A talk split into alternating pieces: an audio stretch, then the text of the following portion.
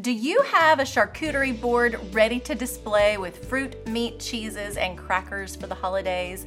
If not, things could get ugly.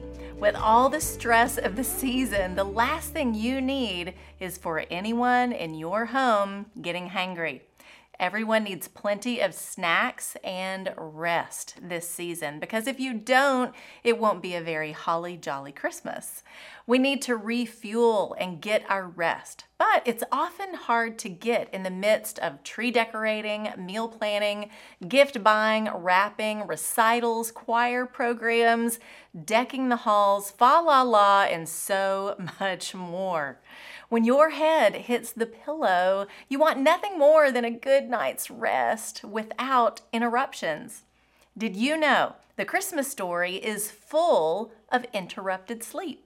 There were many nights that were far from silent.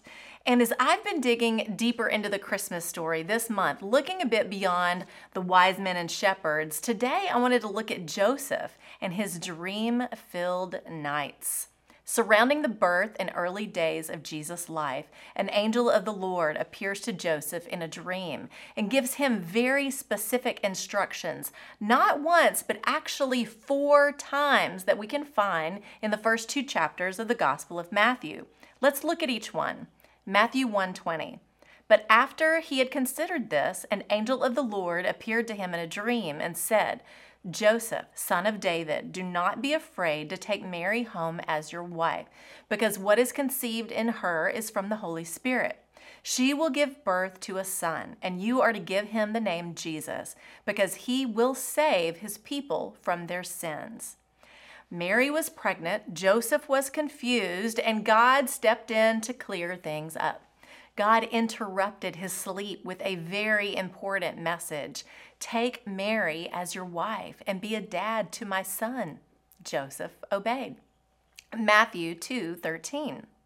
When they had gone, an angel of the Lord appeared to Joseph in a dream. Get up, he said, take the child and his mother and escape to Egypt. Stay there until I tell you, for Herod is going to search for the child to kill him.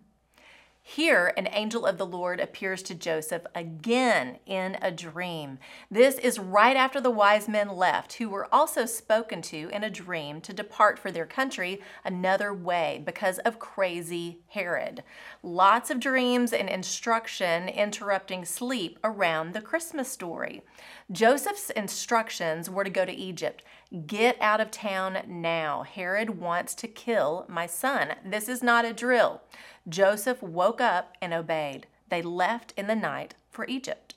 Matthew 2 19.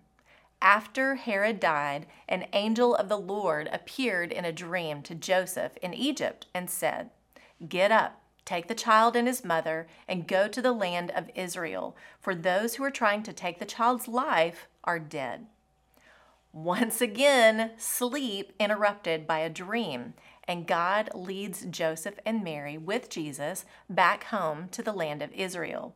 Joseph obeys, but this time fear sets in. Herod is dead, but his extremely wicked son is the new ruler of Judea. Once again, Joseph is warned in a dream, Matthew 2:22, to enter instead into the land of Galilee. They set up home in Nazareth. Do you think Joseph was tired? Do you think he was annoyed and stressed out by all the uninterrupted sleep, angelic messages, and moving his family around? No, I don't. God had proven himself to be faithful over and over to Mary and Joseph. It's through their obedience and often interrupted sleep, Jesus was protected, and the prophesied plan of redemption for mankind was fulfilled. When you walk in that kind of attentiveness and obedience to God's voice, you are not burdened. You are blessed as God uses you to fulfill his purpose and plan. That's the truth. Listening, obedience, and sacrifice are at the heart of the Christmas story. Let's be more like Joseph, quick to obey and quick to get up and go where God is leading us, even if our silent night is interrupted. I'm Lori Klein.